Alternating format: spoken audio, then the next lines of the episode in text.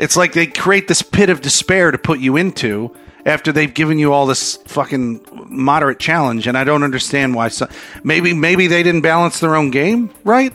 I mean, no, it's not. No, it can't. Felix, just listen to what you're saying, dude. They didn't balance their game incorrectly. There's no way that they did that. There's no way they shipped this and they were like, we just didn't care. We're like, who cares? It's really hard. Now we're not going to provide a way out of this. That's never the thought process.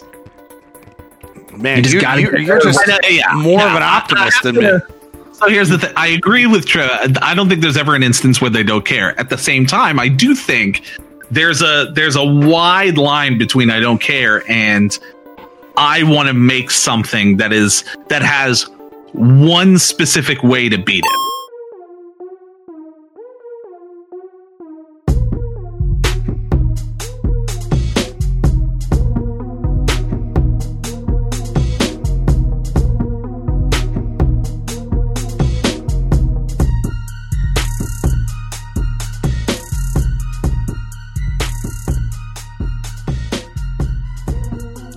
Welcome, everybody, to episode 255 of the Emergent Gamer Podcast. My name is Felix Hergood, and I'm here doing a show with two others. Who's our guest? It's Diamond Jab. What's going on, everybody? There's Diamond Jab. And then who else? Who's here? It's Trip Zero. What's up, everybody? Trip Zero. What's up, bud? That was incredible, Felix. Good job. That was take two, by the way. You guys don't know that if you're listening at home, but this is take two. We had a little bit of a... No, I'll put the take at the fucking. You can catch it at the end. You'll hear the original. Oh, a little hint. I like it. That'll go right at the end. Amazing. Diamond, it's great to have you here, bud. Great to have you here on the show again. You guys know Diamond Jab out there listening. Thank you for having me. As always, I appreciate it. Always. You're a great voice for gaming, and we got a big show about gaming tonight with the PlayStation 5 news. So, yeah. The chat's a lot of things. Oh, I'm going to rip off some quick housekeeping. Yeah, do the housekeeping. Yeah, housekeeping. Guys, we're on YouTube. Please give us a follow on YouTube. We're trying to get to 100 followers so we can make ourselves a cool, nice, succinct little link to make it easier to find us. For now, just search Emerging Gamer on YouTube. All of our show recaps are there. We have breakouts of the shows. We have special events like the Emerging Gamer Smash League. There's a ton of stuff, to check out on YouTube, and more is coming in the future. So please subscribe to us there. And also subscribe to us on Apple Podcasts, Spotify. That's it. Are we on Stitcher, Felix? Just that. Is those two? Are we on what?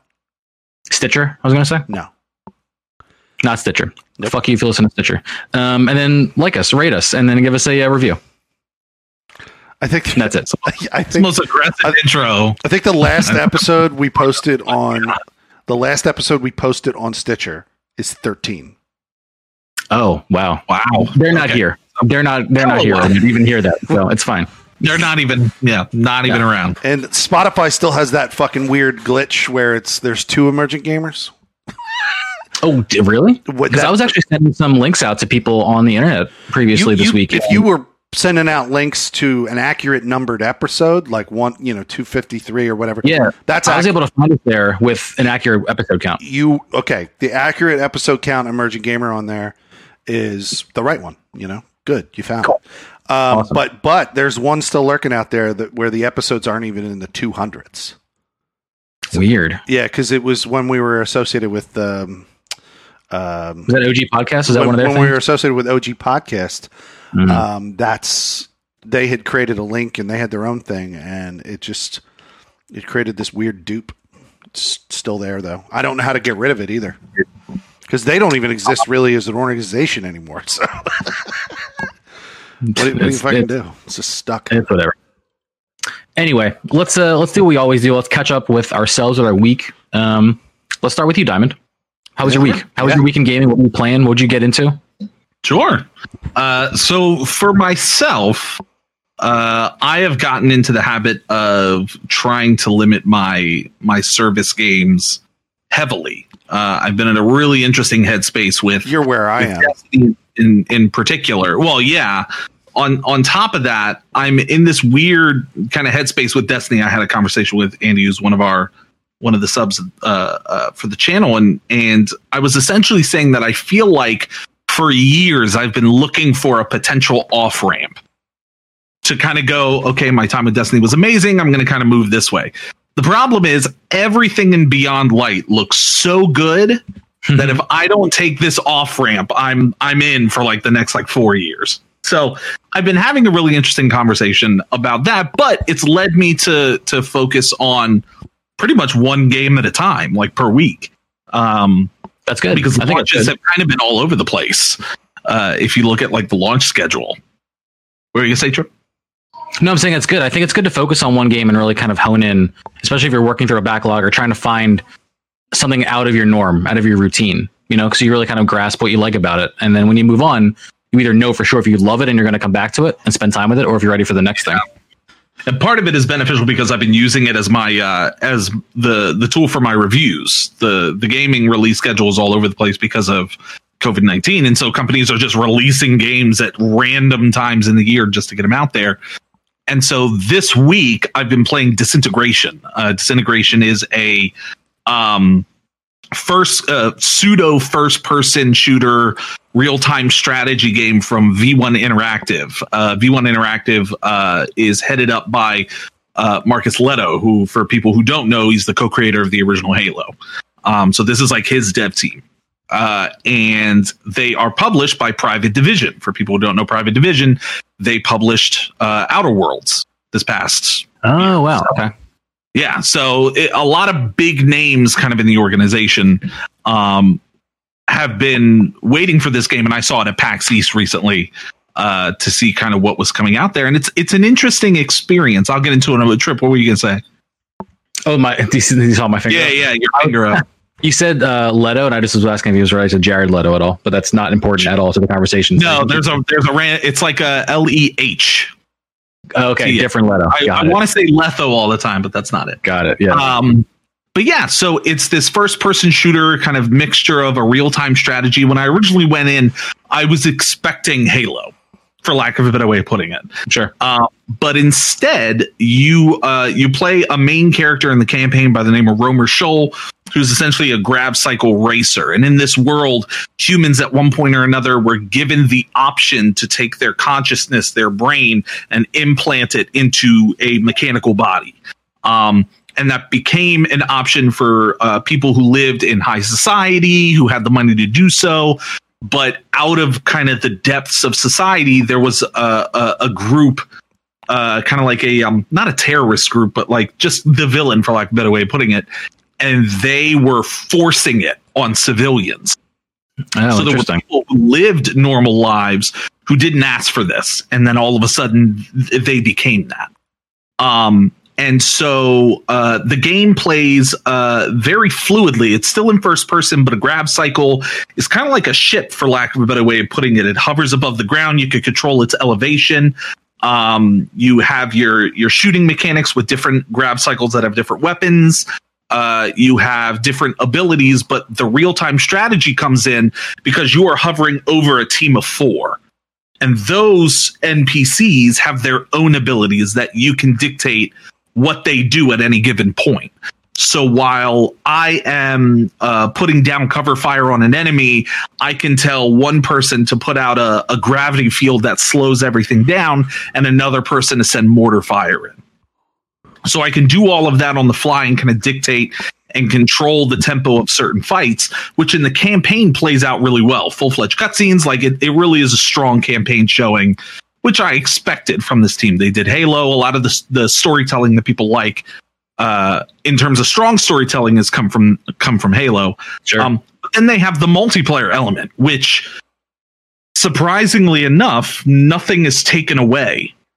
It's the same experience in multiplayer. The only difference is, rather than allowing people to choose loadouts, they essentially choose the faction they want to represent. So different factions have different loadouts and different weapons and characters that they bring into the fire team that goes in. Right. So it might be a 4v4 team deathmatch or control in this instance. And I still go in with a fire team of three that have their abilities that I can choose what to do while I'm fighting someone else on their grab cycle, which actually creates a bit of pandemonium on the field. Like there's a lot of things happening in a short period of time. And once you start to get into a flow of learning how the game plays, that's really where it gets to be a lot of fun. So I've been playing cycle. Is this a driving game? No. Think a first person shooter, but rather than you walking, you're on some type of vehicle that hovers around and you can kind of control the elevation and move in a 3D space. The way you're describing it kind of sounds like the skiffs from like Return of the Jedi a little bit. Kind of, sort of. Yeah. Only you can get a little higher than that. You can get a little higher in terms of like... Can you get out of them? No.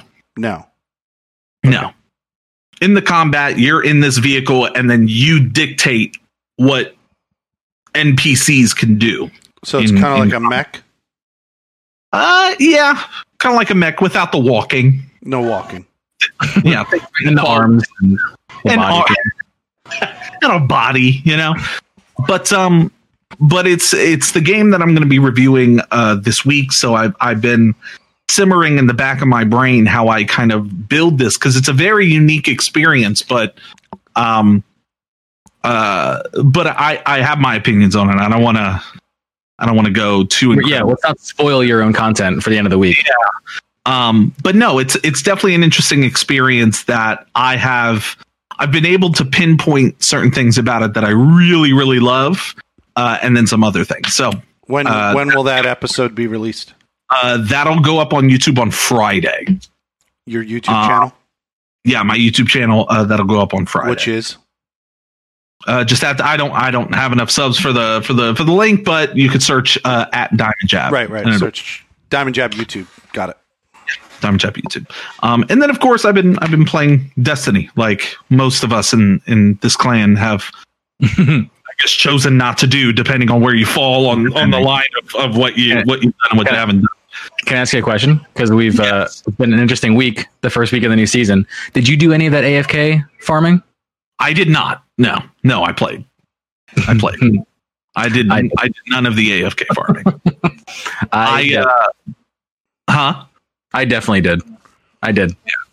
I did the last day before they did the server side change. They kicked you back to orbit and I didn't even do AFK farming when the Forge did it the first time. Like if you remember, I think it was like during the first time people could do it. I didn't farm then, but how do you do AFK farming? So you could essentially set up the game where you would just leave your character in an activity and the game would continue to place them in that activity, and once the activity was completed, whether you won or lost is irrelevant, you would get a reward for it. So you would just for some reason sorry to cut you off, Diamond. I'll lean in a little bit more. Some reason this season the Forges, which were an activity that were released in what was that, December of 2018 was that season? Mm-hmm. The Black Armory, yeah. For some reason the Forge activity now rewards the new engrams from this season on an almost like 50% basis at least. Like you will always either get one or get one the next run that you do. And what you do is you put on gear that puts you below power level 750. So you're not matching with people that actually want to do these or need to do these Forges for quests. You're only matching people that are intentionally going in there to stand there and let the event fail. Because if you don't kill enough enemies, like there are certain enemies you kill to make the timer go up. If you don't kill them, the event fails in 40 seconds, which is less than the AFK timer for the game. So the event auto fails, you get rewards, it puts you back into the queue, you launch it again, get rewards, repeat, and you can just leave this running all night.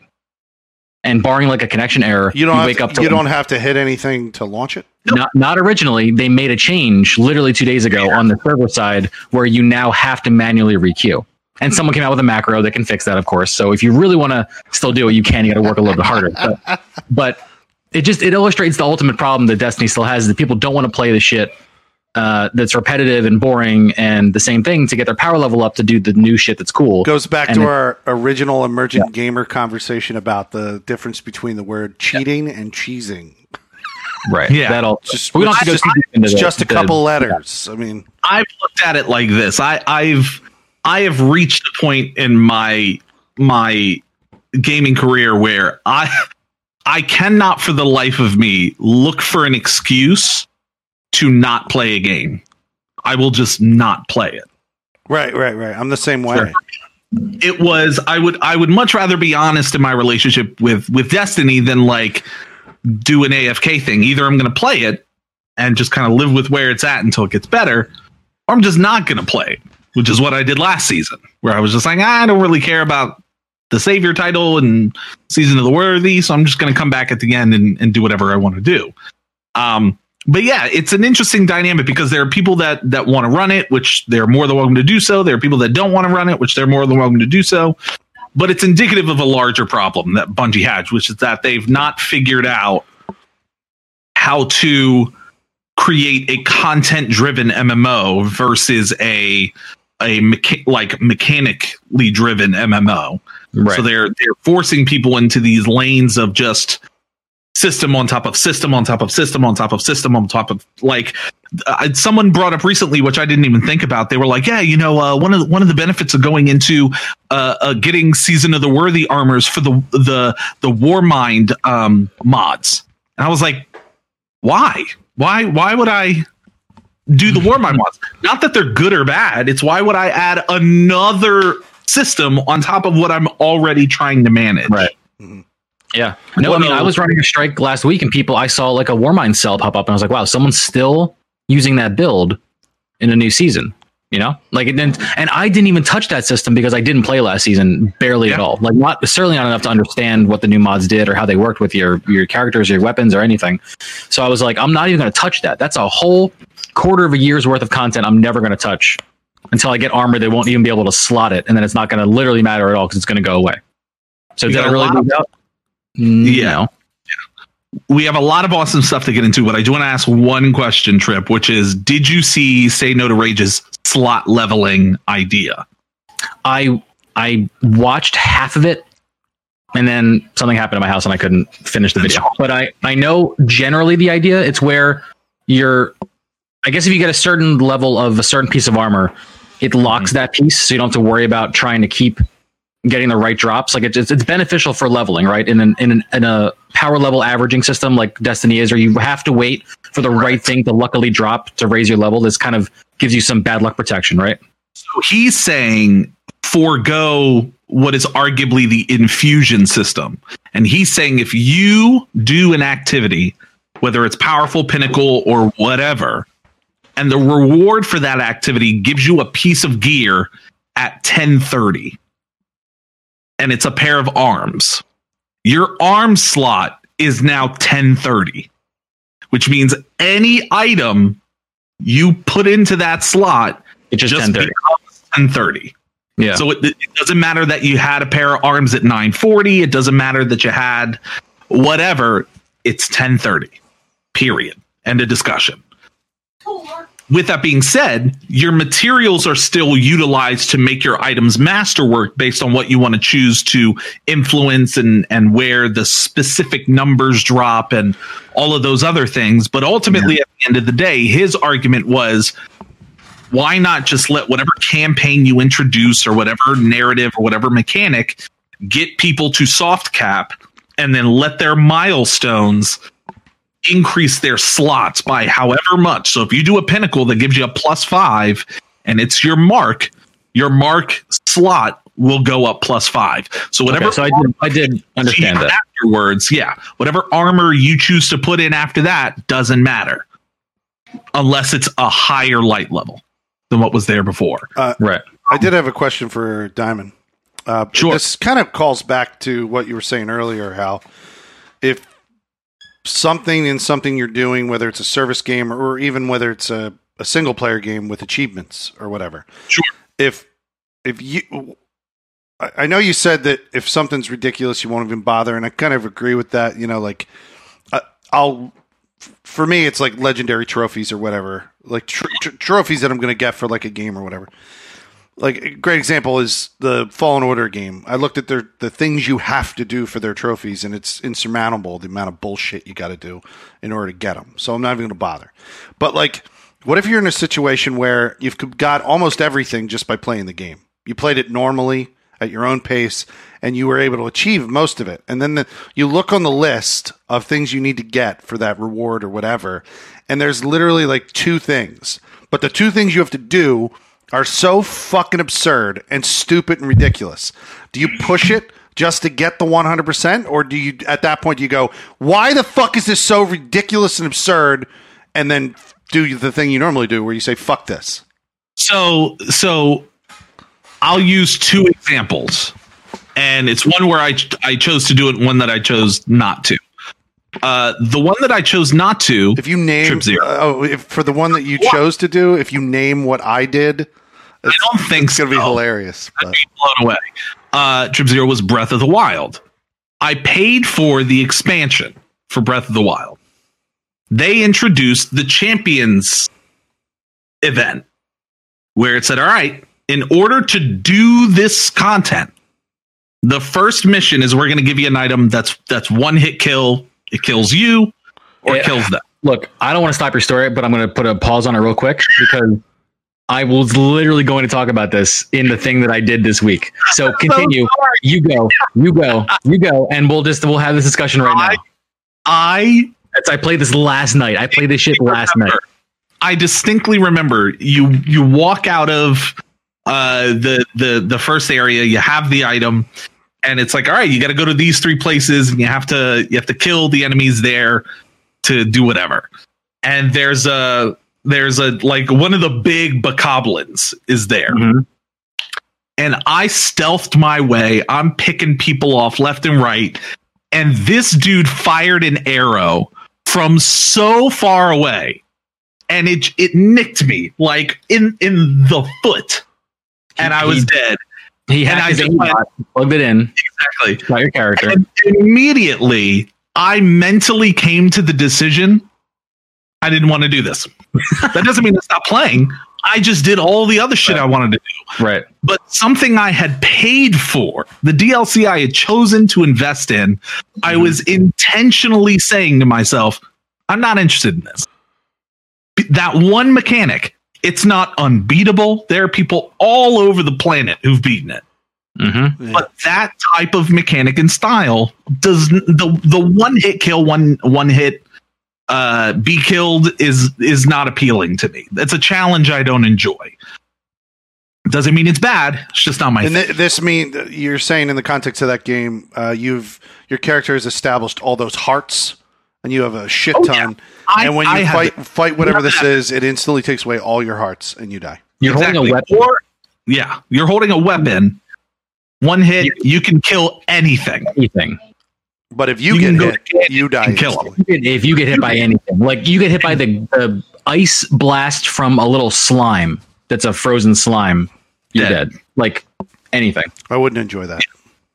So immediately I was like, you know what? No, not at all. But I paid for this. So like part of that was coming to the conclusion of like what I've invested in. This is an example of something I've purchased that doesn't have value for me. You go to a fucking carnival before and spent $5 on the ball toss. Yeah. It's okay. You walk away. You don't get angry at the carnival. I just threw the money away. It's fine. Him saying that exact line with no beard is hysterical. You look because I can see every facial animation. It's just like the ball toss, you know. Yeah. So flip it. You're saying I'm funnier with my fucking face. It's hysterical. So if you flip it, I did not. I knew I was going to love Spider-Man on the PS4, but I didn't know I was going to 100% platinum. Love it on the PS4. Yeah. Because I don't platinum games. That's not my thing. I play the campaign, I play the occasional multiplayer, and once I feel like I'm done, regardless of the achievement, exactly. Yeah. Regardless of the achievement, that doesn't matter. Once I'm done and I'm done. But I went back and was like, holy shit, the only trophy I'm missing is beat the game on Ultimate. That means I have to wait. So you got all of the Taskmaster shit like first time through? Everything. That's crazy. Except for go back through and beat the game on Ultimate. Right. Which means I have to play the whole thing again. Well, I didn't. That's a good example. I did the same thing as you, but like I didn't like look at that as not a part of like that was not an insurmountable, ridiculous thing to me. Okay, you have an achievement for play it again on an Ultimate. That's very common. That's the point I'm getting at. Well, let me give you a different perspective for that. I had gotten into the habit of reviewing games weekly. Oh yeah, I had Persona 5. I had Sea of Solitude. I had the Sea of Thieves update. So I was playing something new every week. So the fact that I was willing to forego my offline schedule to then go back through a game that I've already beaten on the hardest difficulty says, excuse me, says something about how amazing that experience is. Yeah. That was kind of the mental thought process that I had around, like, when I come to that conclusion, is it could be for a wide variety of reasons. Sometimes it's not the content. It could be financially. It could be like situational. But like, I know in my head the moment that I go, yep, I think I'm good. Can I tell you mine? And all the time. Go ahead. Not a negative one. I mean, there's a lot of things that just said fuck all too. Especially number one at the top of the fucking list is the goddamn give me God of War fucking difficulty on God of War. Fuck that shit. You didn't I like am that? Never fucking playing that ever. You fuck off. Like, that's too hard. Wild, dude. But I've mentioned this on the show to Trip before, and I'll bring it again. And you might know what it is. You played Arkham City, right? Yes, I did not play Arkham City. Did you 100% Arkham City? No. Yeah, you want to? How many trophies did you get, or did you not even worry about it? At that point, I didn't worry about it. Okay. When Arkham City came out, I was working. Do you remember reading what the Calendar Man trophy was? Yes. Didn't you have to go back to the game on a certain date? You had to, for a whole year, go to get. So I looked at my trophy list and realized the only one I didn't have was Calendar Man. And then I was like, I wonder why I didn't get this. I got everything else. You know, like, what's so ridiculous about this? I looked up what you had to do.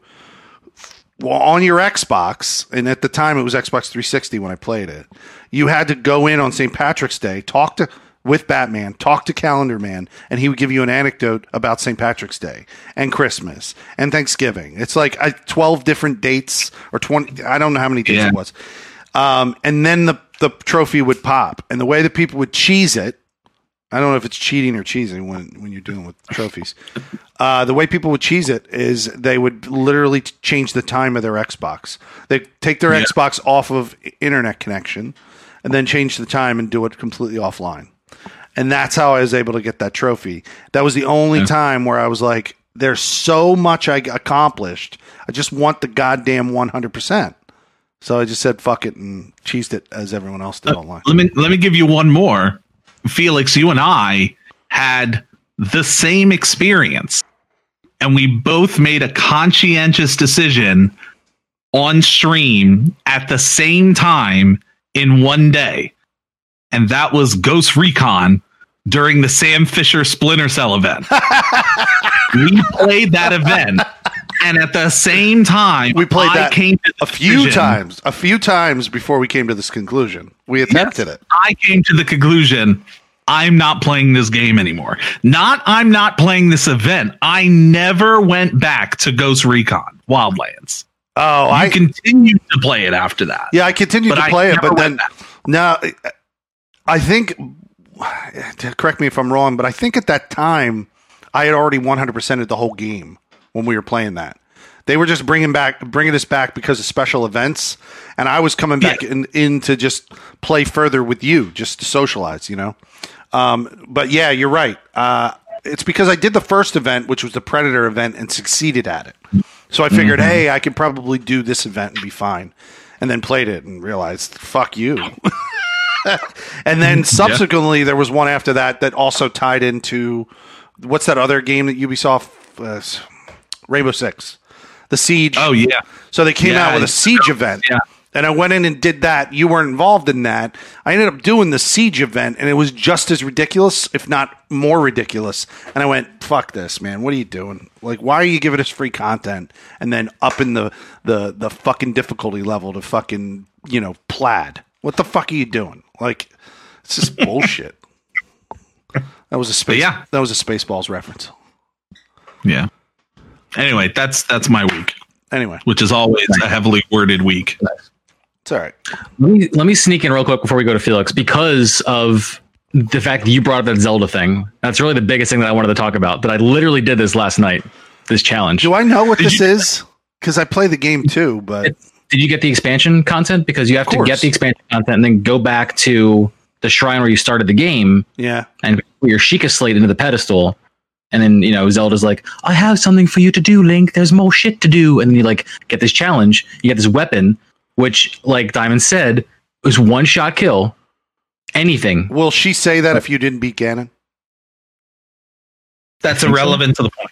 Because I haven't beat Ganon, but I have that DLC installed. Yeah. I don't know. I think you just... You have to at least beat the 4 Divine Beasts. That's definitely those aren't beat yet. Yeah. Because this is like the 5th Divine Beast. Oh, got it. That's kind of the challenge for this. So... I went here because I was being told by my chat at the time that this is how you get the motorcycle. Yes. You get a motorcycle for Link to ride around it instead of a horse. You can summon this thing whenever. I heard about that. So I was like, this is pretty cool. I was following along the little quest lines to get the armor from the DLC. Let me just get the motorcycle. This seems like a pretty cool thing to do for the last couple hours of my stream, right? So I start this quest and then I get this weapon. And then I quickly realized, like Diamond did, I don't just have to go to these 4 monster camps and clear them out. It's not a special activity. You're literally just on the map. Like you're on the map with all the enemies. So even if you're not attacking or making a push against one of these monster camps, you have to clear. A random fucking bat could hit you and you're dead. A horse could run into you. Yes. And you're dead. Yes. Hysterical. Yes. So I was like, wow, this seems like really fucking aggressive to just get a motorcycle in a game where I can teleport wherever the fuck I want, as long as I've been there. Like, why would I waste all this time to do all this shit to get a motorcycle? And that's, I think, the part that stuck with me the most. I'm not against the challenge. And over the course of the end of the stream, I ended up, every time you clear a camp, you get a new shrine on the plateau. So the 4 camps you had to clear, each one will pop out a new shrine to then solve. But you have to solve the shrine with the same weapon. You can't take the weapon off. So the shrines are one-shot kill, too. Bouncing spike floors, cruising through, like, swinging metal balls, giant or big feats of strength that, like, usually go in those shrines where you fight one of the robots, and then you're done. When you fight a robot here, the floor opens up, and there's more shrine below. They're the wildest, coolest shrines I've been in, but I also had this, like, weapon on my back that's like, if I get hit by anything, I'm dead. And I like the challenge overall. I really do. You are kind of like checkpointed after every monster like camp and then also every shrine you do. So it's not terrible. You don't lose a lot of progress if you mess up. But I'm like, I'm doing this all for a motorcycle. Why is that the reward? Why don't I get this weapon to be able to use it forever if I want to play this risk reward game? Why don't I get some like invincibility? Like, why don't I get some really wild shit for the really wild activity that I'm doing? Why is it just a motorcycle? I think that's the biggest question that I have. Like, why put so much design and effort into the survival gameplay, into forcing you to play incredibly tactically and careful, and at some points aggressive in the right times? Like, you're teaching a player to play a certain kind of way, and then all of a sudden, like, you did all that, you're nuts. What a gamer. Here's a motorcycle. I know you can teleport no matter where you're going to go, but here's a motorcycle. It just feels like tacked on that was the design for that reward. Well, I feel like that's the kind of the common theme for a lot of the games that we've gotten in this generation is like there are certain aspects of them where the dial is like cranked to 11. But the either the reward or the experience doesn't necessarily equate to how far the dial has been cranked. Right. And so the games that have had the most success rate are the games where certain aspects of them are the most satisfying. Spider-Man's a great example. I read an article where someone said, I boot up Spider-Man and I swing around for 2 hours every day because it helps me relax and clear my mind. And I'm like, what? What are you talking about? But there's something to that traversal system that gets that satisfaction. So regardless of what the game asks you, regardless of how difficult it is, there's a lot of something being done in between. Sure. That someone can enjoy. So it's just an interesting dynamic. Like Zelda is so willing to look at players and say, do whatever you want. You want to go fight Ganon with a stick? Have at it. Be my guest. You don't want to do any of the divine beasts? Go ahead. And then to introduce an item with so many restrictive stipulations is just a tonally is just very different from what the game, the freedom that the game kind of offers you. The game, I see you guys seem to be shocked by this, but I found that game to be pretty fucking, you know, unforgiving from times. Like if you, no, you're mishearing. I'm not shocked at how unforgiving it is. I'm merely talking about the specific activity I'm doing and then what I'm doing it for. Oh, okay. You're saying the reward for doing the activity is fucking correct. Dumb. I don't think it's worth what I was doing. Yeah, I agree. Just a fucking not that it's not cool on its own. It's very cool. Having an ancient technology in the Zelda world motorcycle is cool as shit. It's this thing is what I normally call torture porn.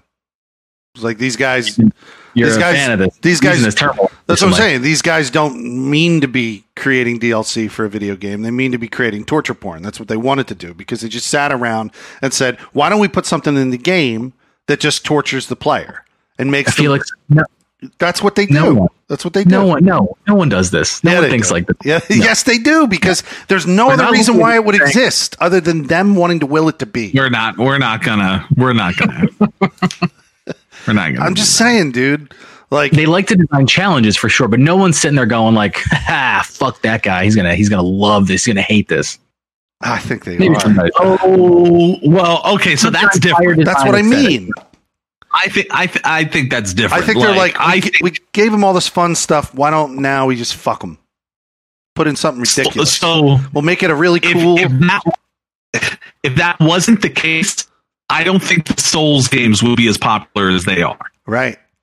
Yeah, the Souls game are like a sales pitch. That concept of making something incredulously difficult is not wouldn't be a thing. I feel like it's the way that you're pigeonholing this desire of a developer, Felix. I feel like that's the problem. Developers love to implement design challenges, sometimes very, very challenging design challenges. Right, that makes sense. But they're not just sadistically putting that in the game because they love hopping on a Twitch stream and watching someone just fail for hours. They want someone to overcome this. They want someone to learn from what they're doing. They want someone to like look at the feedback of how they died, or maybe they noticed at the last second a certain kind of animation before they died. Like they want that. They want you to like get beat up, but then get up again and then do it. They don't just want to watch someone fail forever endlessly, which is what it implies when you say they just. The thing is, though, about the Souls game. I mean, I haven't played Dark Souls, but I played Bloodborne, and I discovered with Bloodborne that those guys write into their game the failure. It's a part of the design. You fail over and over again as a part of their design, almost like. I'm trying to think of a movie where somebody the Live Die Repeat movie with Tom Cruise. Did you guys ever whatever the Edge of Tomorrow? Edge of Tomorrow. Right. So Edge of Tomorrow, the purpose is for him to learn how to complete it, right? Yeah. And he has to learn over time. And that's kind of like what the Souls game are. The Souls games are. I'm saying I get broadsided by it when it's in a game that doesn't have that as its premise, where it's not rewarding to die. It's rewarding to die in Bloodborne, and it's probably rewarding to die in other Souls games because that seems like that's the mechanic. That's what that company does.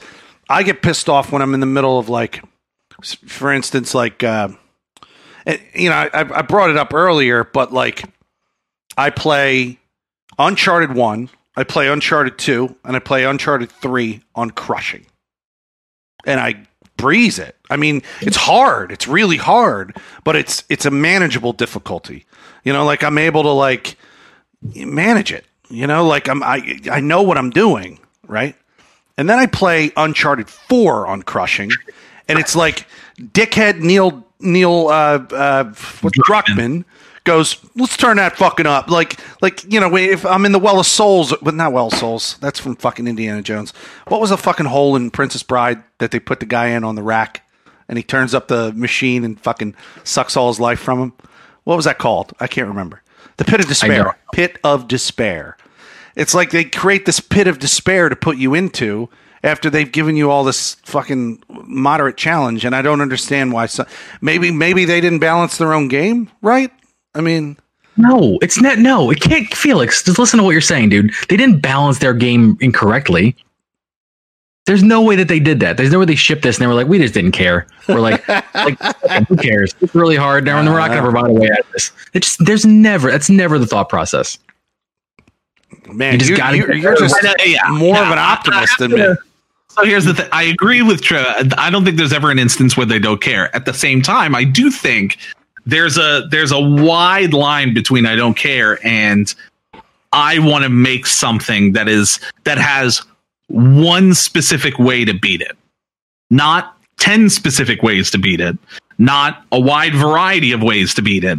It's one way to beat it, right? And you have to figure out what that way is, regardless of your build or what you've been doing. Like, imagine for a moment you're playing a Souls game, you've been walking around with a giant battle axe, and then all of a sudden you run into a boss. It's like, guess what? You got to dual wield daggers now, and it's like, I've not prepared for this at all.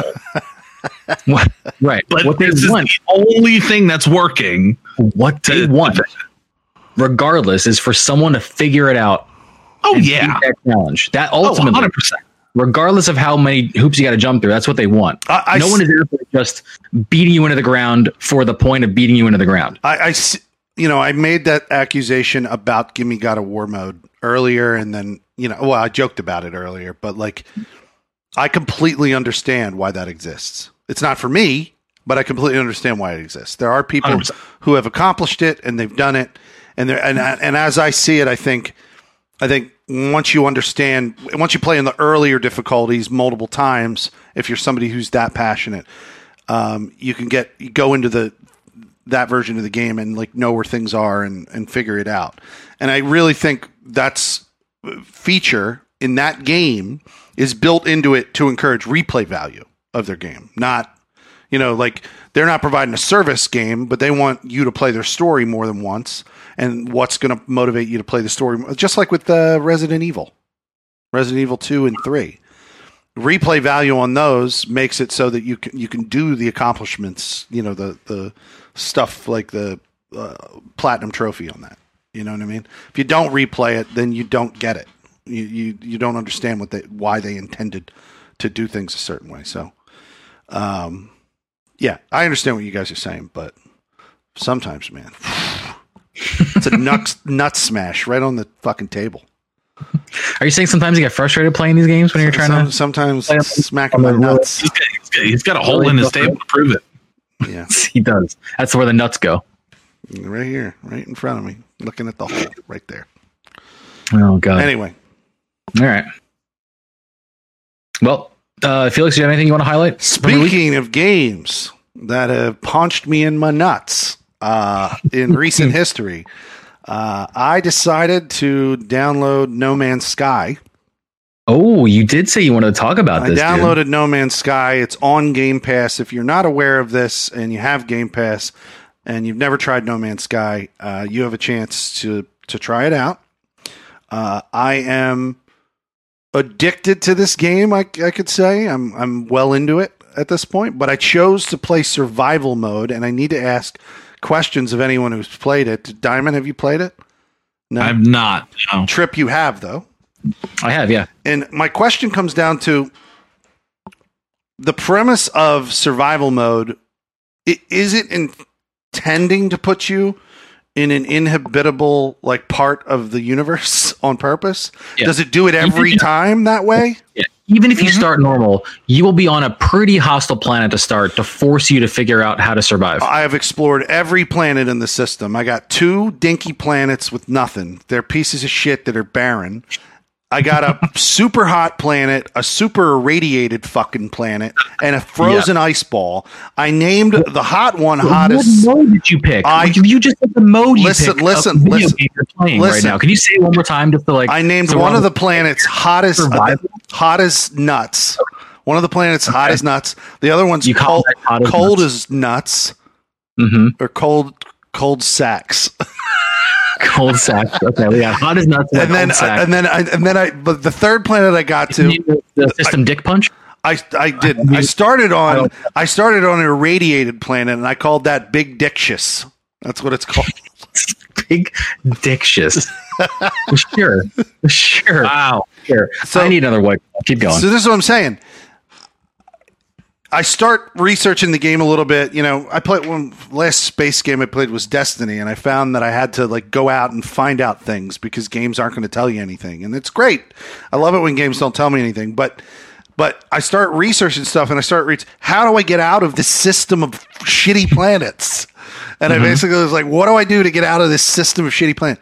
And naturally, there's a course you can follow, right? That teaches you how to fix your ship, how to craft items, how to make like antimatter to put in your engine. The game does have all that in there with little prompts and little waypoints. You can even turn on a little floaty that shows you like, oh, I should probably harvest this thing. Let me just turn my camera toward the little diamond and maybe shoot my laser gun at it and scoop out some of the carbon. All of the planets that I'm dealing with in the system I'm in, because I can't leave the system until I get a hyperdrive, right?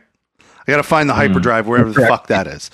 And I heard you buy that or build that or something from a trading post. You have it in your ship. You fix it, but you need materials to be able to fix it and to power it.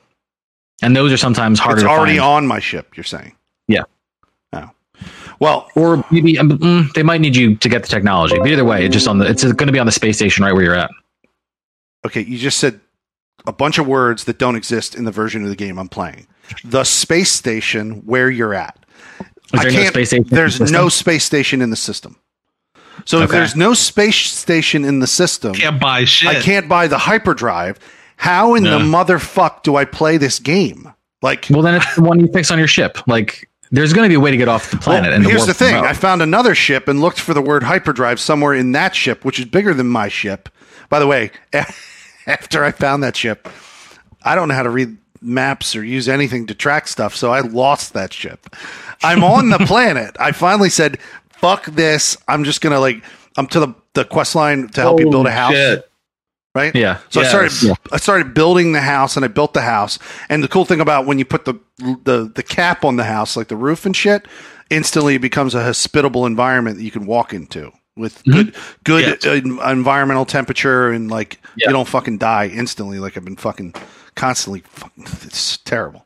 But anyway, so I have a hut on this inhospitable planet called Hot as Nuts. And it's like, holy shit, it's 171 degrees Fahrenheit all the time on this planet. I think it has good resources. Holy shit. And I'm under like a starship that looks like it's from Star Wars that crashed. I think I could probably go in that and find shit. Maybe. Probably find some good shit. But I had to find a couple things. All right. What you do is you sit in your ship that needs to be fixed, and you open up your inventory. Yeah, I do. You open up your ship inventory. Do you know how to access that? Yeah, one thing I figured out is if you're about to die in the inhospitable environment, in the heat or the irradiation or the cold, because I've died so many different ways. There's a lot of things that can kill you. Yes, a lot of environments. If you're about to die, you run back to your ship, get into it, and store the stuff that you know you might lose when you die in the ship, in the slots in the ship. Yeah. So I've figured that tactic out. So I've been storing stuff in the ship, and then I'll get out and just die and let myself die. You know, like this is if I have like virtually no health left. Why are you letting yourself die? What's the point of that? I might have picked the wrong difficulty. I picked survival. Okay. At the end of the day, I may have picked the wrong difficulty. Like, dude, you can play it this way. It's just if I go into the normal way of playing the game where I start, It's the same thing. I start on a crazy inhospitable planet. There's no green. What do they call them? Green belt planets like Earth that are in a green belt. Isn't that what they call it? In space, you're not going to start on one. There might be one. No, you're not going to find. I don't think I'll start on one, but I'll be able to find one potentially in my system. In any system I've started in, I've never found one. There are trillions of systems. The answer is maybe, possibly, but like you're talking about, you know, right. You'd have to start an infinitesimal amount of save files to in any situation potentially get. The thing that's weird is why am I not in my system finding that space station? Where does that exist? I don't even know. There are star systems that don't have space stations. That's a fact. Then it makes sense they would put you there. So that's just shitty RNG then. Especially on survival. I mean, they might actually choose to put you there in survival. So they make you do some just like hop to multiple systems to be able to connect to like, you know, the society of the game to buy shit or trade shit or sell or whatever. Oh, and so back to that second ship that seems to have a hyperdrive on it. Right, this other ship that needs a lot of fixing. I mean, I got to put a lot of work in. This is a fixer-upper, this motherfucker. But back to that ship, I can't find a ship database to show because I made that ship my ship, and it said this is your primary ship now. And I went, oh, that's weird. And then I went back to the other one. It said switched primary ship. I don't know where. I don't know where that ship is. I can't find it. It's somewhere on this planet. There's a quick summon button from your controller. I forget what it would be because I play on the keyboard. Yeah. But you can summon either ship to you, no matter where you are. Well, only if it can move, right?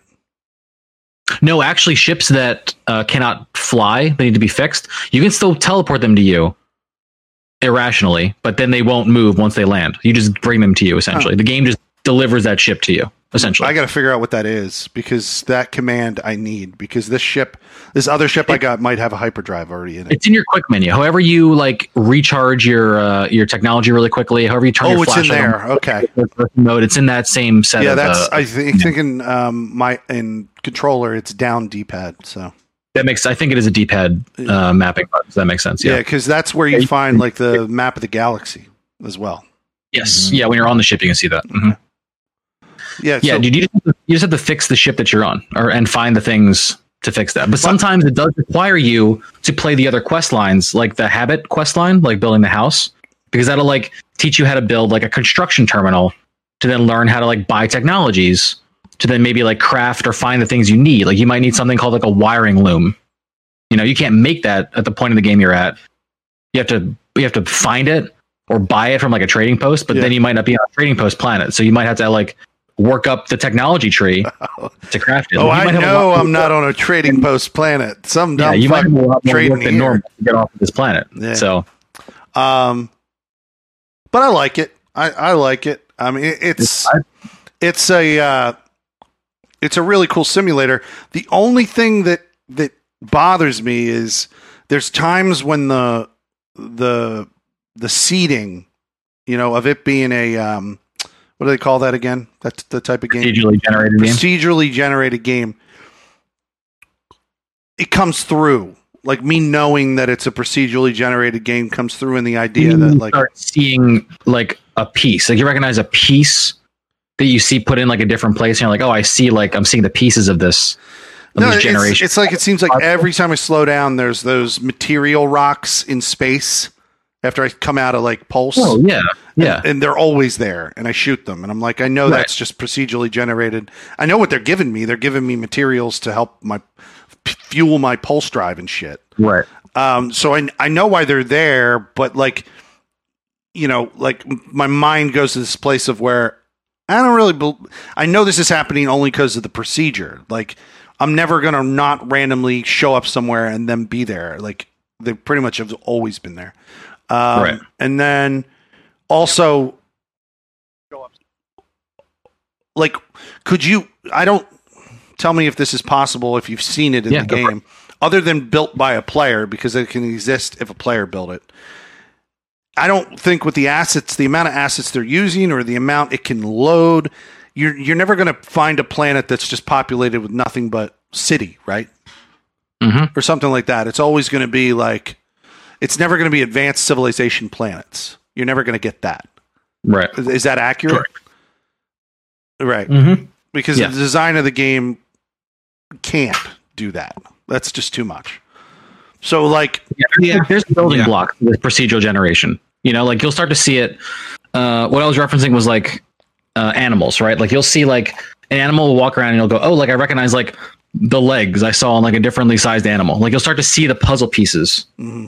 That are putting the game together, right? You know, like it's a wild system. Like it has nearly endless amount of self customization to build a planet. Literally, I'm complimenting it on that feat. I'm definitely complimenting it on that feat. It's just that a part of me is just like, man, this would be so much cooler if it was a giant place where it could be more than just organic stuff that I randomly. Yeah.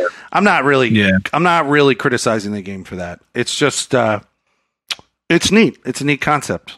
It's pretty cool. It is. Yeah. Yeah. So anyway. Are you having fun with it? Yeah, I'm having fun with it. You're gonna play survival? I'm still gonna play the survival. I've gotten this far. Christ. We'll see how long that goes.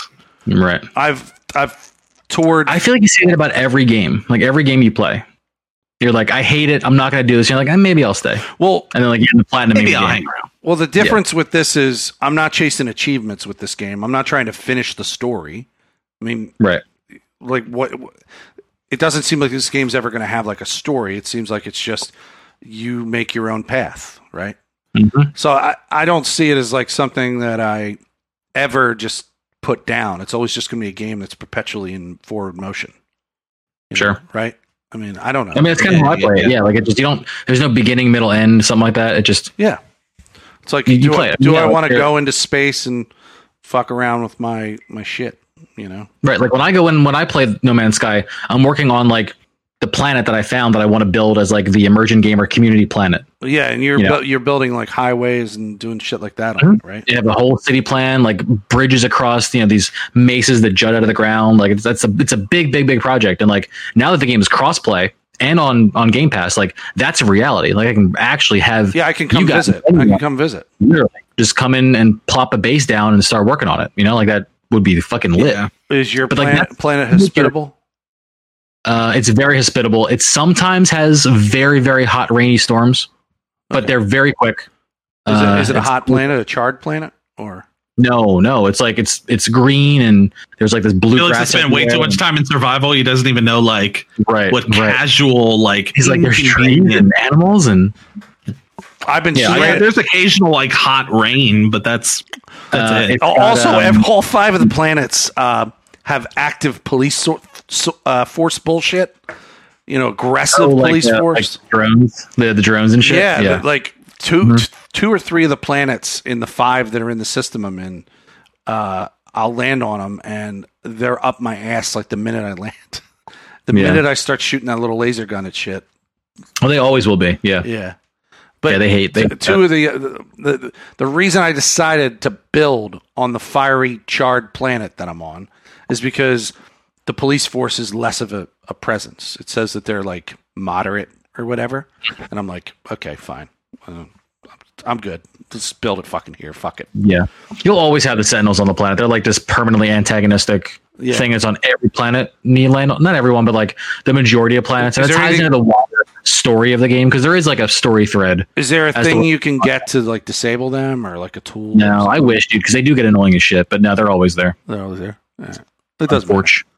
If you just run away and stop actively, defiling their terrain, just digging into the ground. Just like I dig a tunnel into the ground right where I'm at, and they're just like, "Where the fuck did he go?" And then they're just, "I'm gone." You use the what's that called? I take my terrain gun out. And I just dig a terrain gun. I go in the ground. And I'm like, I'll wait till they're done. Diamond, you eventually unlock the ability to make this gun that just digs into the terrain, and it's like I guess that's the Minecraft side of the game coming through. Oh yeah, where perchance? Yeah, I mean they've added wild shit to this game since it came out, dude. Like this game came out as the most busted, like piece of overhyped garbage, and it turned into this insane, just like any like your whatever potential you can think about, you can make happen in this game. Like they just put a MIDI synthesizer in this game a couple months ago. Like you can sit there and make loops, make beats in this game. Fucking do you have a take on this, Don? No, all I know is No Man's Sky went from being on the box of a PlayStation sold in some store to PlayStation not talking about it to now everyone has it. So like, I mean, it's a nice journey for Sean Murray and the guys and gals at Hello Games. But I mean, it's out. But you never had an interest in it. I mean, I've played it, but it's never been. It's like people who really love Minecraft. Right. I understand it, but it is not my cup of tea personally. I've tried it, but it's never. Originally, they were so loose with the narrative. I'm a very narrative driven player. Like if I can understand the lie behind something, then I can get behind it. So when the game kind of shows up and says there is no why, just kind of find a way to explore the universe. That's a little too much freedom for my taste. So when No Man's Sky Next and Beyond and all these kind of expansions came out to kind of refine the experience and take whatever narrative they did have and kind of put it a little more on the forefront, it makes it a little more palatable. So like I have a save file, but I play it. I don't play it very often. So. Just wonder. Yeah, that's pretty much what I wanted to talk about. Still trying to finish the Red Dead Redemption 2 story. Now I'm getting close to finishing Chapter 4. So Dutch. Yeah, I'm finishing the chapter where you meet the Italian guy in Saint-Denis. Mm. So I'm just coming up to the conclusion of that. I want to see what happens. It's going to be great. Whatever. We'll see. Yeah, it's wonderful. Just doing that. Oh, I also replayed on Super Easy. I replayed the Star Wars: The Fallen Order. Mm. But that's just with my for what it is. No, that's my watch of like all of the Star Wars content in chronological order, and that's considered canon content. So I went right to that after I finished Order 66. So you're gonna get some more canon content in the fall. So yeah, now I'm what's coming out in the fall again? Squadrons. Yeah, the trailer did drop. That did drop. Really cool. Is that going to be a story, or is it going to be like Battlefront only with? I think it's both. I think there's a narrative. If it has a story, I want it. I definitely want it. Yeah. But if it's just Battlefront, I love the space combat from Battlefront, right? So right. I'm all about it. And that's probably what the engine's going to be based on, right? 100%. Yeah, it's Motive, which is using Dice's engine. So okay, got it. So yeah. That's it. That's all. Cool. Yeah. You want to hop into pretty much the story? Yes. Of the week. The big story. Pokemon Snap. No, I'm just kidding. Yep. It's finally coming to the Switch. Let's spend the next hour and a half talking about Pokemon Snap, guys. I'll tell you what. I'm very excited about Pokemon Snap. And new Rogue Squadron. And yes. There was there's like a little cafe Pokemon game that got dropped alongside of that too. Yeah.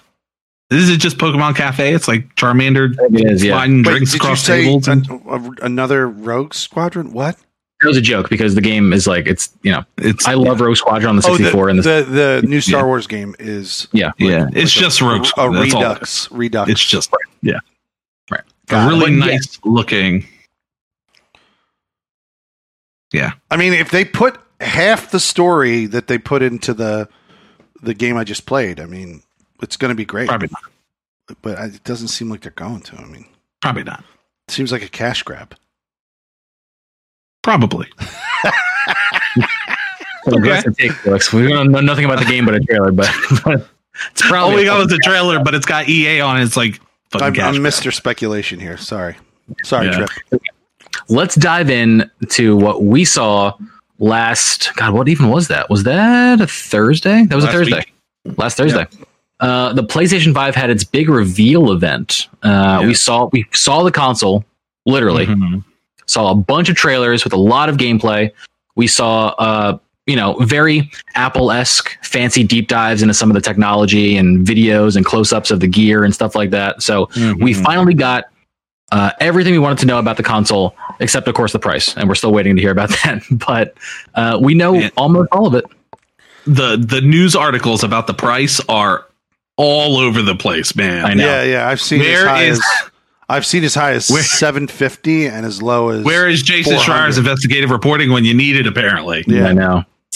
People are saying this thing's going to be $800. Some former consumer VP for Microsoft said it'll be no more than $400, and I was like, "Come on, bro! Nah, come on! No more than $400. It's."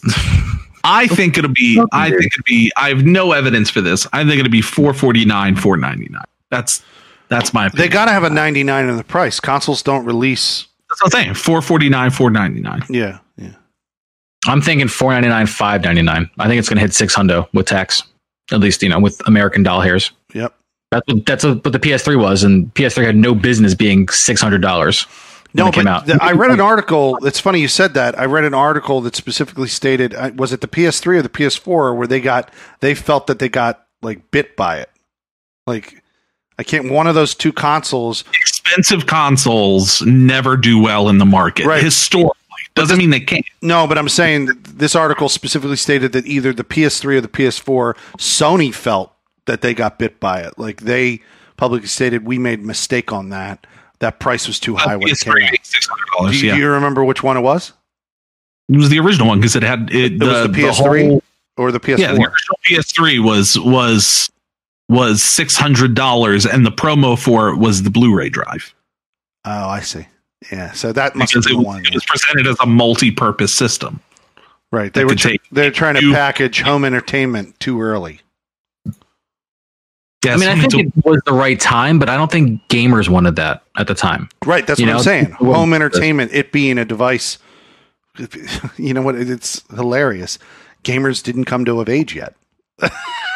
Like right now, they're marketing to gamers that are our age or my age or whatever who have kids who like the game industry is so young that there wasn't a crop of 40-year-old gamers who were like hardcore, who had money to burn when that console came out. Right now, there's a crop of 40, maybe even 50. Probably not 50, but at least 40-something, 30-something, 20-something, and teens all buying, right? Yeah. And there wasn't that before. There wasn't with the PS3. So maybe now would be the time to aim for a higher price because maybe they would. But then again, they might also... They're much smarter about the presentation. Think about it. The last two console generations were started with companies trying to present consoles as something more than what they became. The PlayStation was a Blu-ray player on top of a gaming experience that, if you remember, had PlayStation Home, a social media experience as a gaming application. Right? That was the presentation of the PlayStation 3.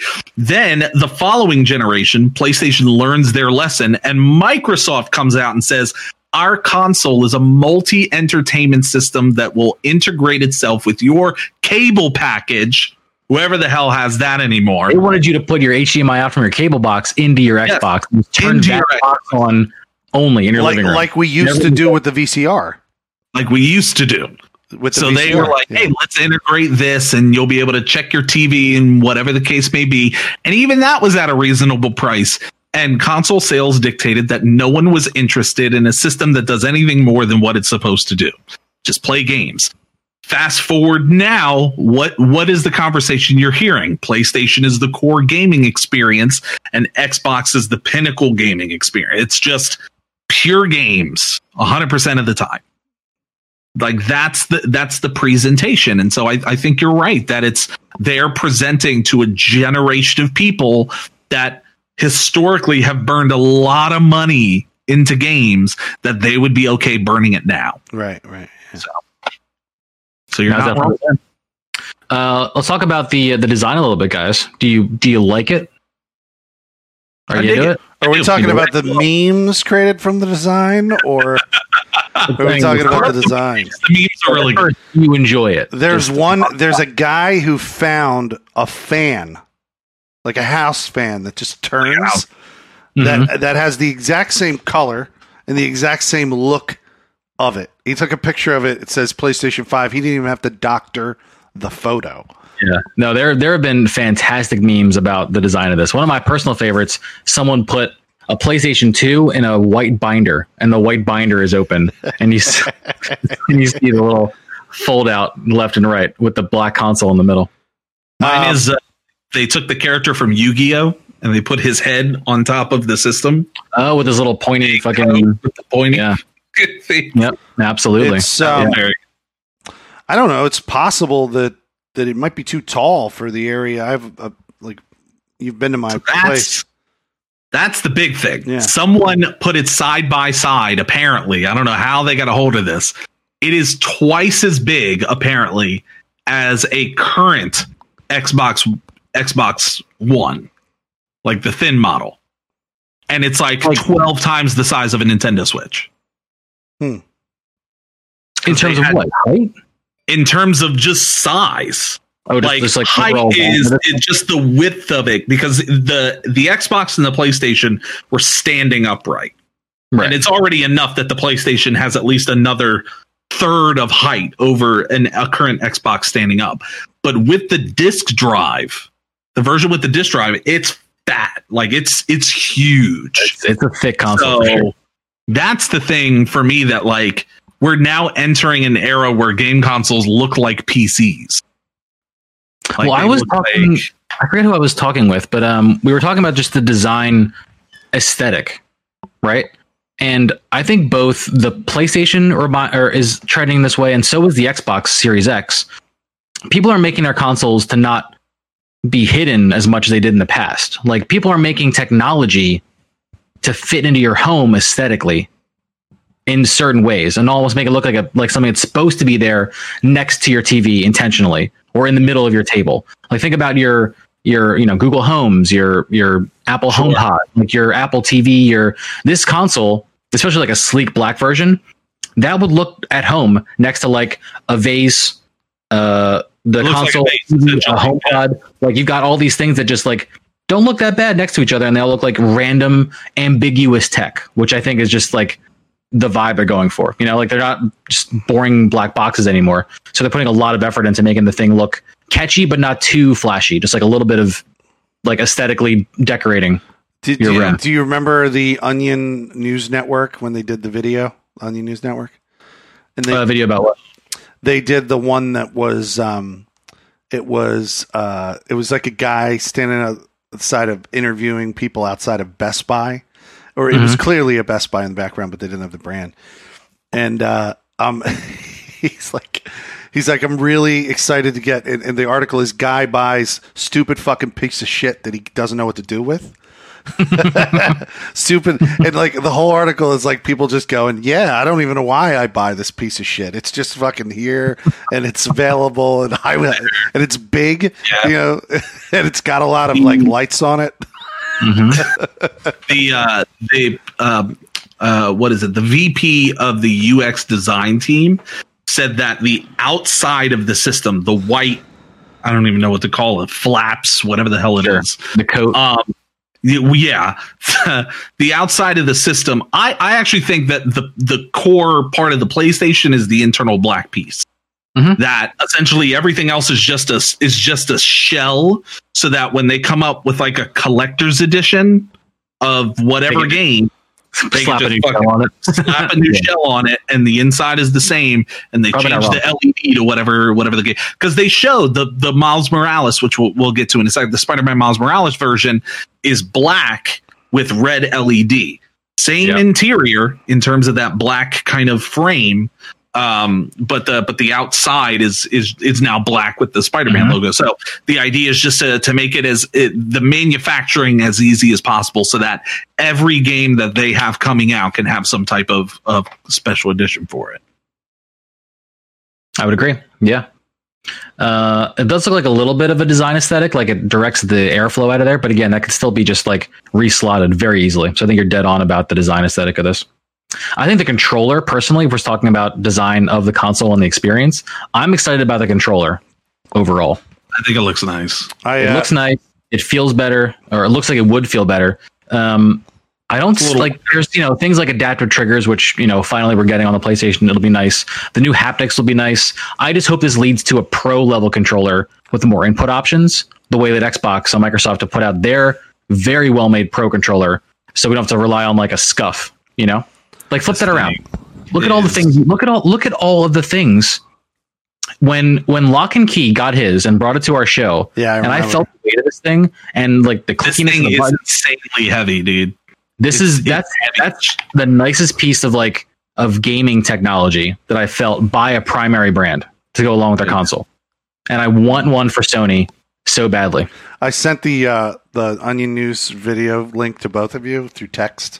And it's the article title is Sony releases stupid piece of shit that doesn't fucking work.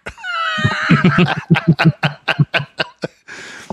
we talk about games? Because I got a rail on something, because they dropped a lot of them. We're not going to go through all of them, obviously. So if you're listening and listening to us later, you know, search online. There's compilations of all the trailers. There's people's favorite lists. There's a lot of cool surprises, a lot of things you were expecting. There's a lot. We're going to highlight some of our favorites for sure, but don't sleep. Go and check this out because there's a lot coming out in the fall for sure. At least what we've heard about now, and I'm sure we'll hear later. More later. Go ahead. Rockstar. Why? Oh, it was so bad. That was so fucking awful. Why? What the fuck, dude? Why? Seriously, like, what the fuck? I don't understand. Talk about reinventing the motherfucking cash grab. I have never. They keep redefining their cash grab. Loving to absolutely despising a game the way I have Grand Theft Auto 5. Yeah, won't play it ever again. I love Grand Theft Auto 5, and the fact that it is now on, it is at the start of a showcase for a new system. It crosses three console generations, which I think, has there been any other game that does that? That has done that? I don't think so. Not unless Todd Howard decides to take Skyrim and fucking throw it on this bitch. Can you imagine he's on the Xbox? That's what I was expecting. I was expecting the Rockstar thing to come up, and then all of a sudden Todd Howard is on the screen. Mm-hmm. I'm clear on the specifics. Oh. So there's a couple things I'm clear on. The game is releasing as is with some kind of claimed digital enhancement, which is total bullshit. Right? That's my guess is 60 frames and. Sure. And is there something where you can earn like money too if you keep playing between now and then? Well, that's what they always do. They're like, get $1 million in GTA in-game currency in order. Like, I started getting these because I downloaded the game on the Epic Store when it was free, like a week or two ago. So they're really like notifications, like yeah. But yeah. So it's my assumption is 60 frame 4K. Okay, so that's one way it's releasing, and then in addition to that, they're just going to release as a separate cheaper buy or same price or just the online. You can buy a standalone online version of the game. Mm-hmm. Completely backwards. Rockstar apparently does not want to do stories anymore. They just want. I agree, and I've made this statement while playing GTA Online, and I say this about Red Dead Online that it is true. Like, that entire side of the game is its own game. Should have probably been its own game because it is. But like, I don't know, man, to release that. It's a money machine at this point, you know? They're just something's free though. What's releasing free? I heard free in there. There's something that's coming for free. What was being released for free? I don't know. Did they say you get the copy if you own it? Like on the current generation? I don't know. I don't know the details, but I heard that there was going to be something that was going to be available for free. All I know is I saw it and I had an aneurysm when I saw it. Maybe it's free to people who already bought the game on a previous console. Maybe that's what I'm saying. I blacked out. I missed a quarter of the show. So yeah, it did lasting damage. You know what's hilarious? And I, never even thought that this could be like a problem.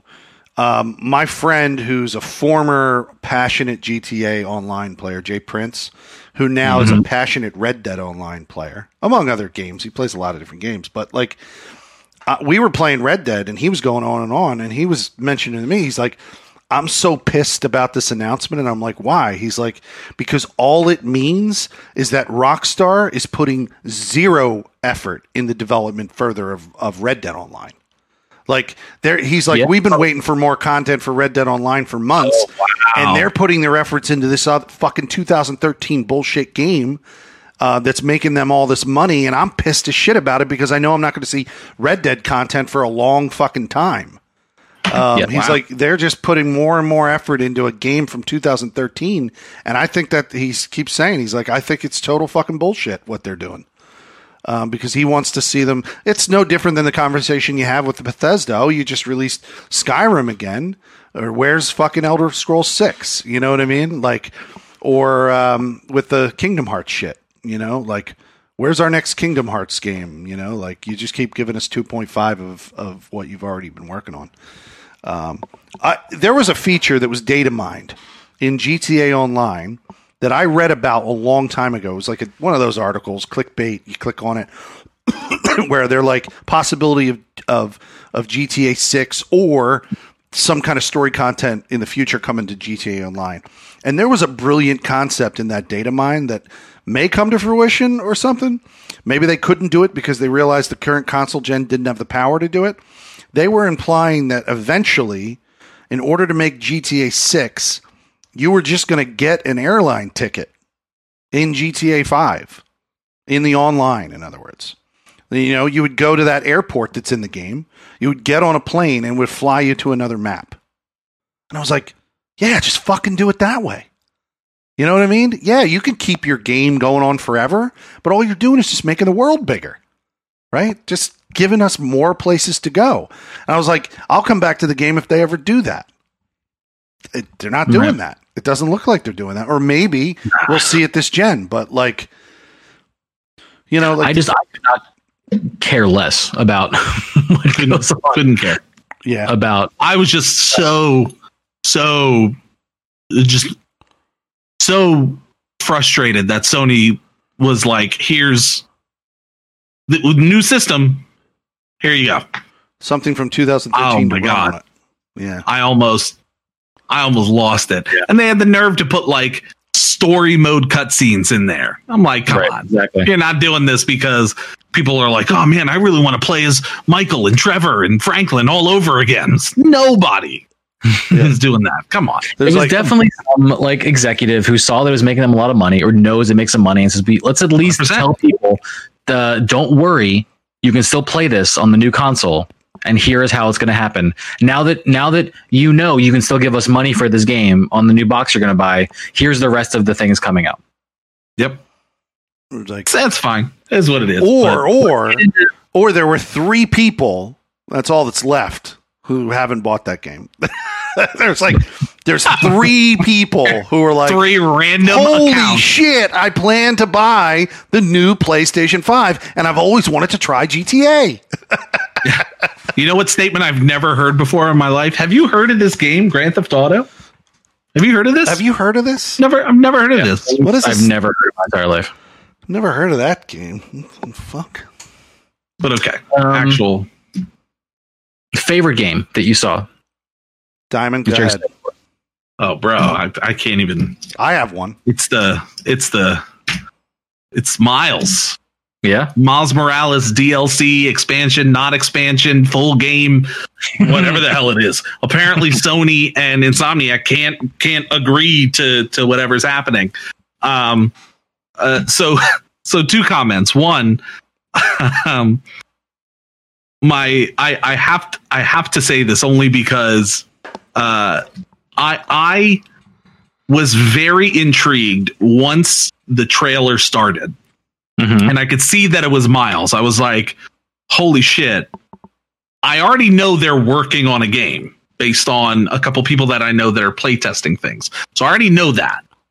So what is this experience in particular? And Sony said it is DLC. And I was like, Sony said that? So that's Sony said it was DLC for the game originally.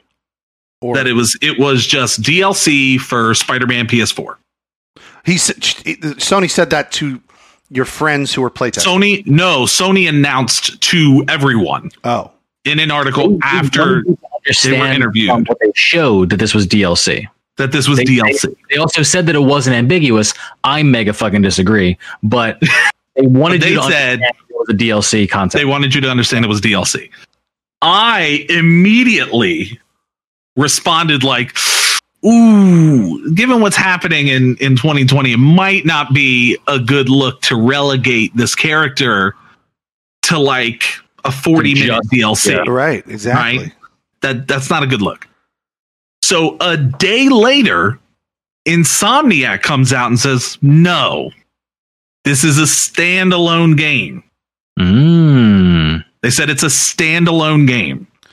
that we were working on within the PS4 Spider-Man engine that we wanted to tell in between two releases. Yeah, and I heard very similar. We probably were reading from the same sources. I heard very similar things. The thing that I'm thinking of, though, is both could be right in the sense that they don't have to do a lot of work.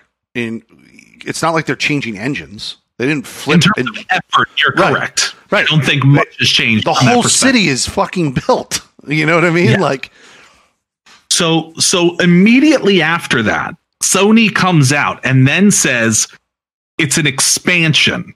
So then they start using a different word from what they were using before, which causes Insomniac to then come out again. And they had the most recent article where they akined it to Uncharted: The Lost Legacy that featured Chloe instead of Nathan Drake. Well, to be honest, I played that, and that was like a pretty full game. That's its own game. Yeah, it is a shorter game. Yeah, compared to a Nathan Drake adventure. I think it's only. I think I beat it in 8-9 hours compared to Uncharted, which I can do in about 15 to 20. Yeah, so it is a shorter game, but it's still its own thing. Mm-hmm. So I kind of came to the conclusion that regardless of the circumstance, one, I think it's amusing that the publisher and the developer are not on the same page as to what to call this thing. And two, I want to applaud Insomniac for committing to what their original vision in Spider-Man on the PS4. The original vision was you are Peter Parker, but we are introduced. Miles exists in this world. He's a part of this story. We want to continue to use him going forward. Insomniac didn't just decide to include Miles because he's a person of color and just make a game 2 weeks ago because of what's happening. No, this was concrete part of their plan. And so to see that they're putting content out for this Spider-Man is a big win for me. You mentioned a little earlier, Trip, that like superhero games isn't necessarily up your wheelhouse, but for me, I love them and I'm constantly disappointed by them. But this was the first one that I was like, holy shit. I'm enjoying every facet of this. Like the old Batman games might be the only other one, but I've played a ton of like X-Men games and like the Ultimate Alliance 2 and even the most experiences that I could be disappointed by. Right, so this is the defining one for me. And so to see support not only from Insomniac, but from a publisher to say, we want this to be a staple, like a wheelhouse title for us is a big deal. And it wasn't until you got to the third, was it 3 Batman games? The Arkham Knight, was that the third one? Technically it was. Oh yeah. Origins, the fourth one. Yeah. But the one was an origin story. But the third game, it wasn't until the third game where we saw the bigger world, right? Mm-hmm. So you got to Arkham Knight, and when you started traveling around the city, Arkham City, you start to see signs for like LexCorp, you know, mm-hmm. And you started imagining, whoa, these developers either are putting Easter eggs or they have a possible chance to make a Superman game one day. And that's when all those rumors sparked that company, Rocksteady, was possibly mm-hmm. working on a Superman game because we saw LexCorp show up. This game did the exact same fucking shit, but not on the third title. It was on the very first title. You traveled around that city. You saw like Doctor Strange's fucking lair. You saw like, the fucking Stark Tower was in the middle of the city and shit. So there were mm-hmm. there was this world building that they did that gave you in your head the possibility that they could turn this one game into a franchise of fucking awesome Marvel games. Like they could have. And I think the amazing part with that, and this is kind of my ultimate point, is like if you think about Arkham Knight, I remember Arkham Knight being shown on the Microsoft stage. It didn't have Microsoft's logo. It didn't have it was there to showcase the technology that was available at the time. It was there because there was an agreement between Warner Brothers and this, because Middle-earth Shadow of Mordor was up there as well. This game, the publisher, the console maker views this game as valuable and is allowing Insomniac to make the game that they want, because historically they've done that. We also saw another game I'm excited about is Ratchet and Clank. The fact that Ratchet and Clank is coming back for no other reason other than the fact that Insomniac wants to make this game. That's it. No one is going out on the internet and is pitchforking, obsessing for Ratchet and Clank. But Sony knows that Insomniac wants to make this because it's an art style that they love and they feel that it appeals to a large base. And Sony is saying, go make it. And we will put it on the front page to that we trust the vision of what they're putting together to sell their system. So in this day and age, and this is where kind of the crossroads come together, in this day and age where Miles Morales, who now has a popular movie as a character under his belt, can be introduced to the gaming world, and for the gaming world to lose their shit over it, and to have the console creator say, you're on the front, we're plastering you all over this thing, is a big deal. And it resonates with me as a fan of the character and of the world and all that. So it was a big deal for me to see, like, hey, this is his own thing. Even if Sony didn't get the jargon right, it was a big deal. I mean, I like to think that if all goes well, we'll also see him in the cinema. So that's what I hope. That'd be great. Fingers crossed. But yeah, Spider-Man for me. Felix, what do you think? Spider-Man's a given, but that's just a game that I already played the original, and I know I definitely want to play the continuation of that story or whatever. Sure. I'm going to mention one that caught me kind of sideways and then was like, wow, I didn't even know this game was being developed. Because like I had seen like the early stuff for Ghostwire, and you know, I knew there was some kind of Spider-Man thing in the works. Honestly, the thing that caught me off guard that I was like, that's fucking weird, is the Stray game. Like where he plays a cat in the future. Yeah. And that takes me back to Tokyo Jungle. And I'm like, there we go. You know, is there a developer, like one guy who made it from the Tokyo Jungle team who made this suggestion? He's like, remember the concept of Tokyo Jungle? Let's just take one animal this time, a cat. He's in the future. All the humans are gone, and we'll fucking make a whole game. I think it was literally called Stray. What? I think it was literally called Stray. The game, yeah. That's what I said. Oh, did you say the game? Oh, I thought you said that game where you're a cat. He said the game Stray, the game where you get to play as a cat. Yeah. But like it's very post-apocalyptic. I think there was a sign in some of the footage that said the humans are all gone or something like that. Where are you humans or something like that? It's just like a world populated by robots, and then this cat is just running around the world. Chilling, dude. I think it would be cool if it was open world, and I could just. It's a very vertical game where you can climb on a bunch of shit and figure out where stuff is. That would be cool. Cyberpunk X, Tokyo Jungle. Yeah, Cyberpunk meets Tokyo Jungle. I'm excited. Big fan of this new Hello Kitty, man. It's a huge step forward for them. I think. You're saying this is for the original creators of Hello Kitty. The original creators of Hello Kitty comes. Stray.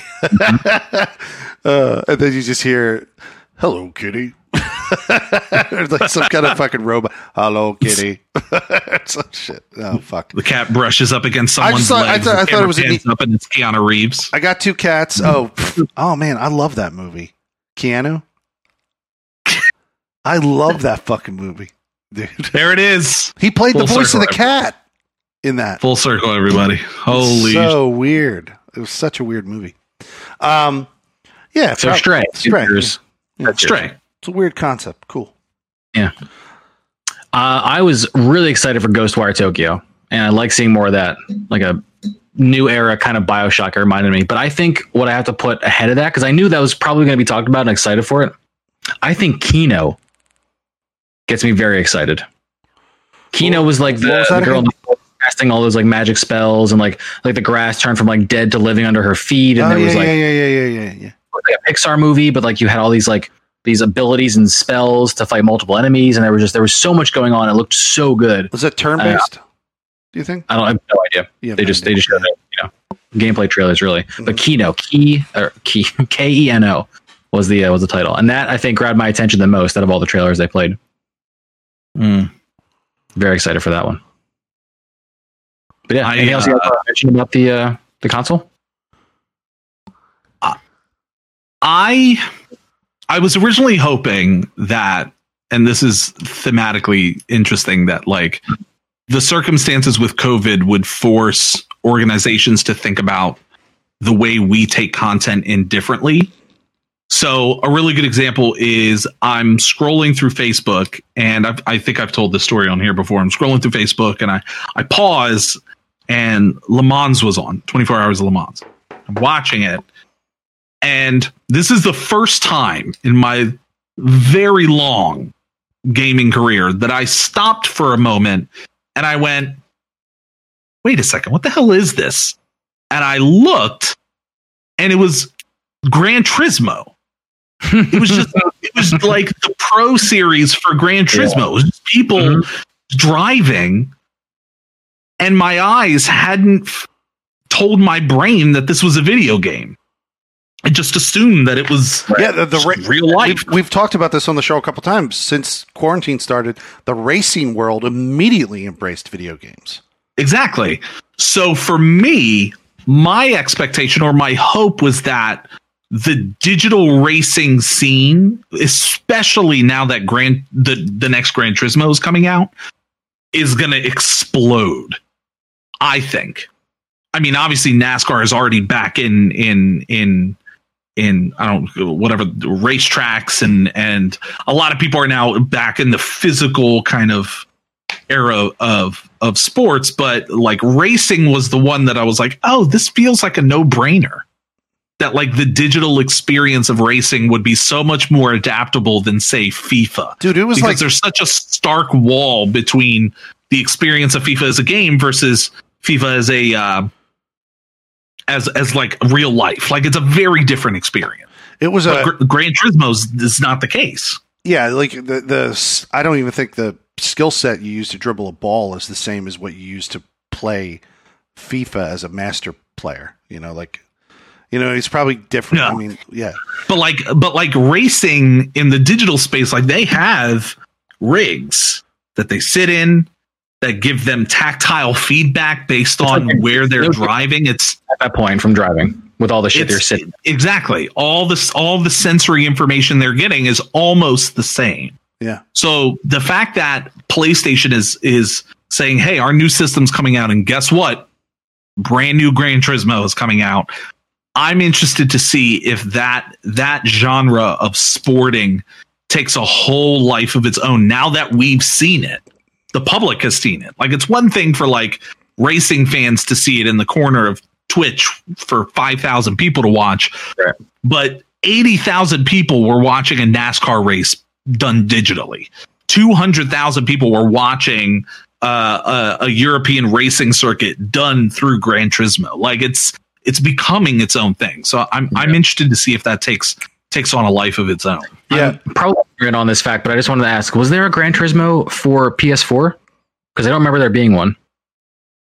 So there was Gran Turismo Prologue, which eventually became like whatever main, I think it's 6 is what that was. Prologue was out on the PlayStation 3 though. I remember Prologue was the transition. Yeah, they had made it using tech that they were going to use for the future system, but it was a much smaller game. Diamond, which racing game is the one that's an exclusive?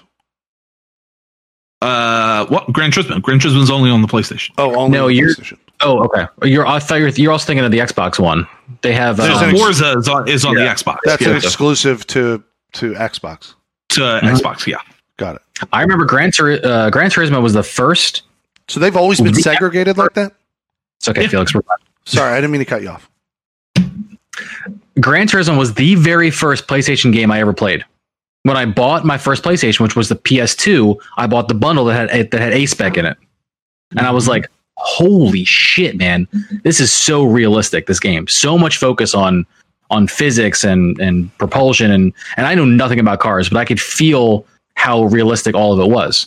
And I played that more than I ever thought that I was going to play it. I just bought the PlayStation that I just found at a store. Like, it wasn't any more expensive than just a base model. It was like the only bundle they sold. Didn't even care. I was going to buy it and buy a you know, Final Fantasy X when it came out. That's all I just wanted a box, you know, and I got it. I played this racing game because I had it, and I was like, dude, this is mind blowing. So I might actually dip back in and scoop some Gran Turismo for PlayStation 5. Two other games. I got enough time. Two other games. Sure. Yeah. Horizon. Oh, oof. Fuck yeah. Oof. I don't know when we're going to get it, but it's... What is the official title again? Out. Horizon something West. Forbidden West. Yeah. I heard March 2021. I saw on the internet today, floating around somewhere. That would make... I mean, I think Zero Dawn came out in March. It did. It came right out around like Breath of the Wild. Before Breath of the Wild. Yeah, so... Yeah, because I remember we were having conversations about the competition between the two. And how similar they were, yeah. Yeah. Still, I'm still waiting for the first one to come on PC. So like that's what I'm waiting for. Any day now. Diamond, did you ever play that DLC for it? No, I didn't. It's a game that I've Minecraft Diamond pickaxed my way through every like once every 3 months. I'll play for an hour. I'm getting further and further along. The only other one was, and I know it's out of left field, but Hitman 3. I don't know if you guys know the Hitman community, the players that play Hitman love Hitman and Hitman 2. I stumbled upon like the Hitman Reddit, and it is full of like crazy passionate players that are trying to figure out the best ways to kill enemies in that game. They're throwing suitcases, they're jumping off of buildings, they're getting people caught in like balloon floats and really just crazy over the top ways to kill enemies in that game. And I went on to the Reddit, and when that game showed up in the PlayStation showcase, it was as if like New Year's Eve happened.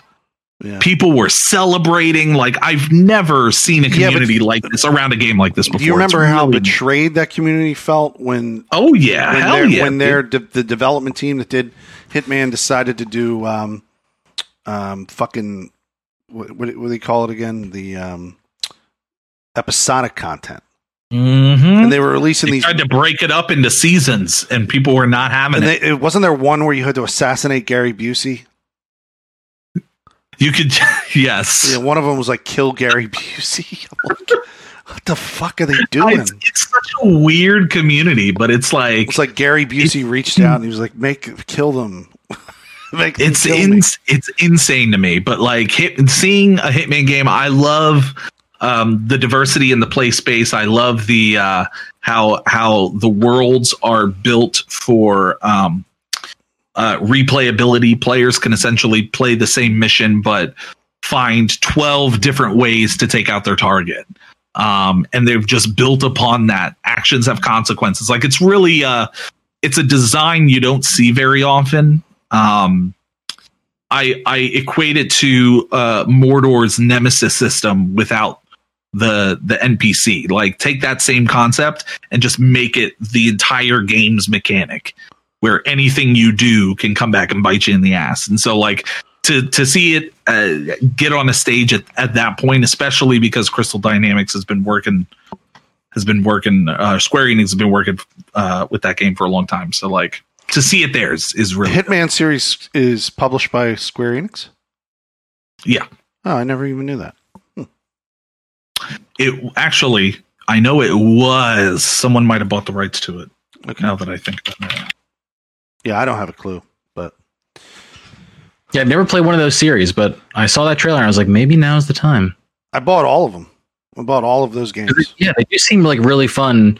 Just it's like a puzzle. It's just a puzzle room, but I mean the solution is killing someone, and just figure out different ways to do it. Yeah, it is IO Interactive. IO Interactive used to be owned by Sony. It is now, or used to be owned by Square Enix. It's now a Sony-owned property. Oh, well, hence why they announced it. I bought one of them and played Maybe I played the whole game. I don't fucking know. I played all of the first one, and then when the second one came out and they announced the episodes is when I stopped playing. I never went back, but people have said if you go back, it's phenomenal. So I got on this like game kick with Mafia stuff, and I don't remember what console I was on. Maybe on the Mafia 2 did not come out on OG Xbox, right? It came out on so that would have been like 360. 360. So it must have been in my period of time owning a 360. I got on this kick. It definitely was 360. I bought a Hitman package with a couple of games that had like 3 in 1, and then I bought Godfather 1. Remember that game? And Godfather 2, and then I bought Mafia 2, I believe. All those games. All in this like period of like 6 months. And love how Felix's purchasing styles are thematic.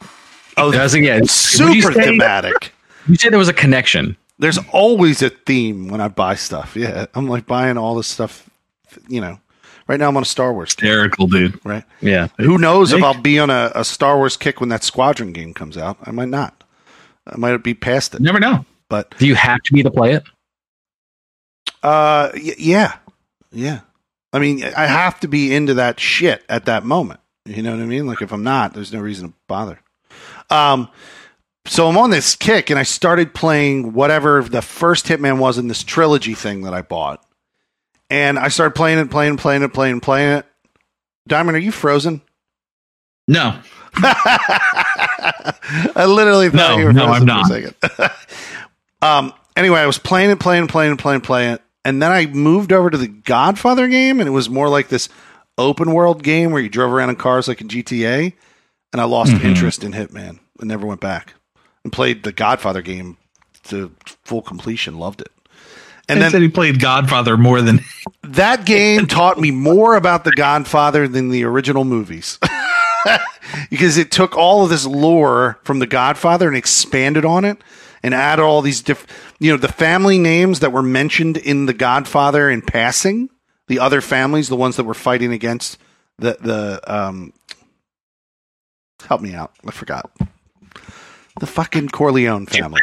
Corleone family. I got it. I caught up. No, you're talking about The Godfather. But, and we're at an hour and 45 minutes. Okay, I'm almost done. But it expanded on the lore of the other families. I loved it. Anyway. I'm done. I'll stop. I'll tell you, man. Just fucking shut up. There's no way to test the commitment of a chat than 2 hours into a podcast talk show deciding you want to dive into Godfather lore of all. It's so true, dude. I wasn't totally derailing. I was. The podcast chat is usually do this, but because one of our hosts is in the chat, we're going to bring up a little mini discussion on Pragmata. He wants to hear our thoughts about Pragmata. Do you guys remember this trailer? This is the one with like this the space. This is the astronaut walking through Times Square, and okay, I don't know if I watched that one. Yeah, I feel like the minute that I saw Death Stranding, which was like, the fuck does any of this mean? And then skip. You know what Death Stranding taught me? If immediately right off the bat, if you're hitting me with some type of nuanced, like deep level shit, I'll wait until you show me gameplay. Mm-hmm. Like I'm not interested in your because your general opinion of it, you didn't like the game. There's not enough to know anything at this point. No, I'm saying the ultimate result was. You watched the trailer, you were interested, and then you played Death Stranding, you didn't enjoy it, or you did?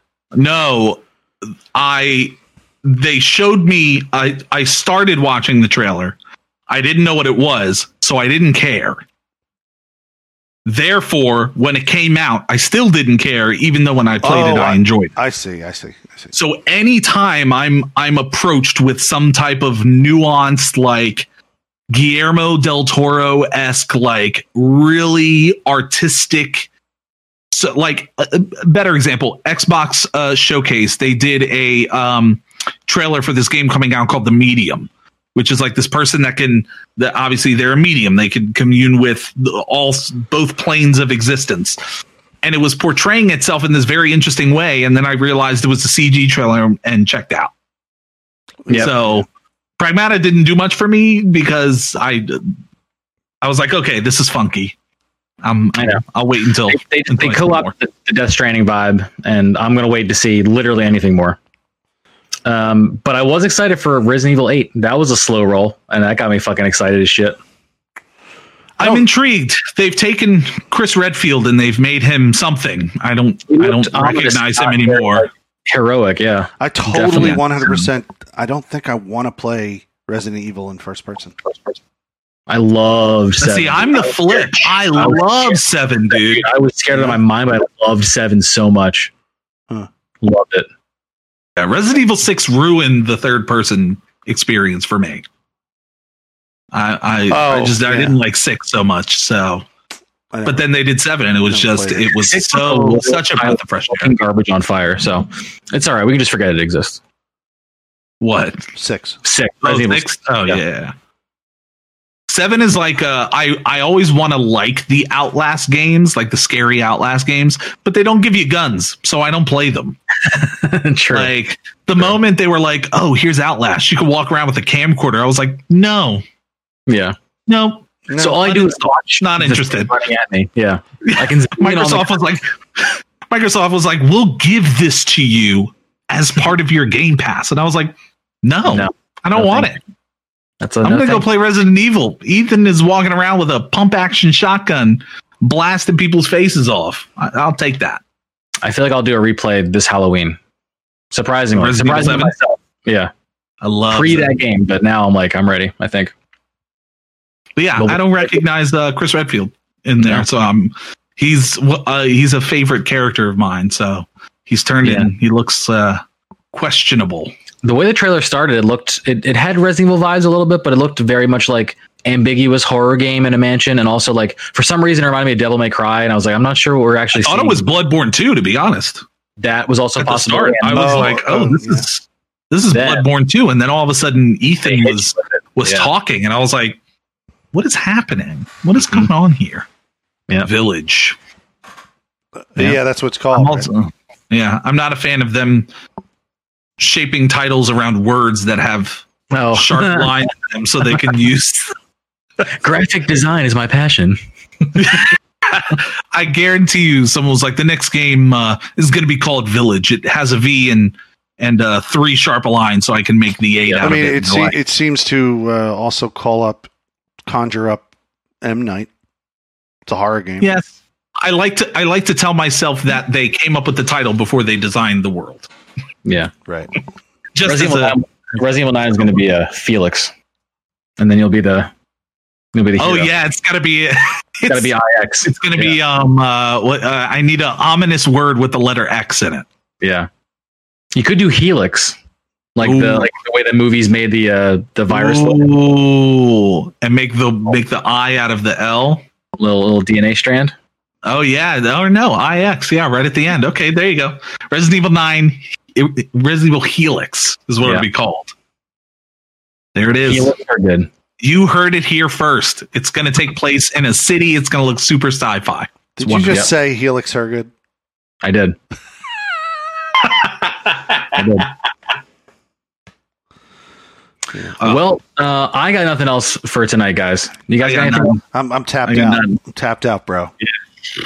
I'm gonna go watch The Godfather. You know the best way to watch The Godfather? It's called. It's called The Godfather Saga. That fucking popped me, dude. Wow. It was a re-release of Godfather 1 and 2, edited in chronological order. That was released as a miniseries in 1977. I will never watch that. I did. It's 7 hours long, and I watched it in 2 days, 2 sittings, 3.5, and then 3.5. Never watch that. Godfather Saga is the best way to watch the first 2 Godfather movies. Fuck the third. Felix has the Bife look. He should do Bife lore videos for The Godfather. I would watch that. I would 100% fire that up. Let's go. Sure. Kevin Oates says, "Here we go again." I'm just gonna shut the fuck up. I'm done. All right, guys. Well, thanks for listening. This is the Emerging Gamer Podcast, episode 255. We're somehow still doing the show. I'm Trip Zero. We got our host, Felix Hergood, right here. And Diamond Jab, our guest. Diamond, thank you for being here, man. Thank you always. Thank you for having me, as always. Good talks, good hangs. Like I said, I'm Trip Zero. You guys can find me on Trip Zero TV on literally every social platform ever. Trip Zero TV, easy to find. And I stream Mondays, Tuesdays, and Thursday nights, 7 to 11 on Twitch, twitch.tv/Trip Zero TV. Mm. Who next? Mm. Anyway. My name is Diamond Jab. You can catch me Twitter, Instagram, twitch.tv/Diamond Jab. I stream Tuesday, Wednesday, Thursday, 7 p.m. To midnight. And then I will always have a new YouTube video on Friday. I mentioned a little earlier, the YouTube video this week is going to be our review for Disintegration from V1 Interactive and Private Division. And then next week, we are going to be playing a game called Waylanders, which is an early access RPG from a bunch of the developers from BioWare and Telltale. A lot of people have akin it to like a Dragon Age Origins. So we're going to check that out. It's currently in early access, but that's what will be on the channel next week. So, yeah, everywhere at Diamond Jab. And I'm at Felix Hergood, Twitch and Mixer. I go live to both of them simultaneously. So follow me on either. It's still one community when I go live. This Friday, my birthday stream, I will be streaming The Last of Us 2, which comes out on my birthday. Hell yeah. So, I mean, anyone who doesn't want spoilers, don't come watch me. But if you don't care, come on in. Check it out. And I also stream other games, but I think my next official stream is Friday. I don't think I'm streaming tomorrow, so definitely Friday, and maybe on Saturday as well. I don't know. I don't know where I'll be, but yeah, check it out. Cool. All right, guys. Thanks for listening, and we will see you next week. Yeah, talk to you soon. See you guys.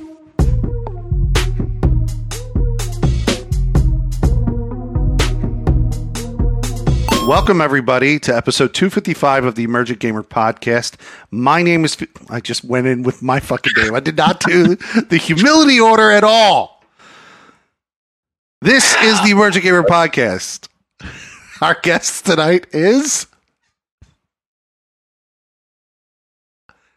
Wait, can I hear him?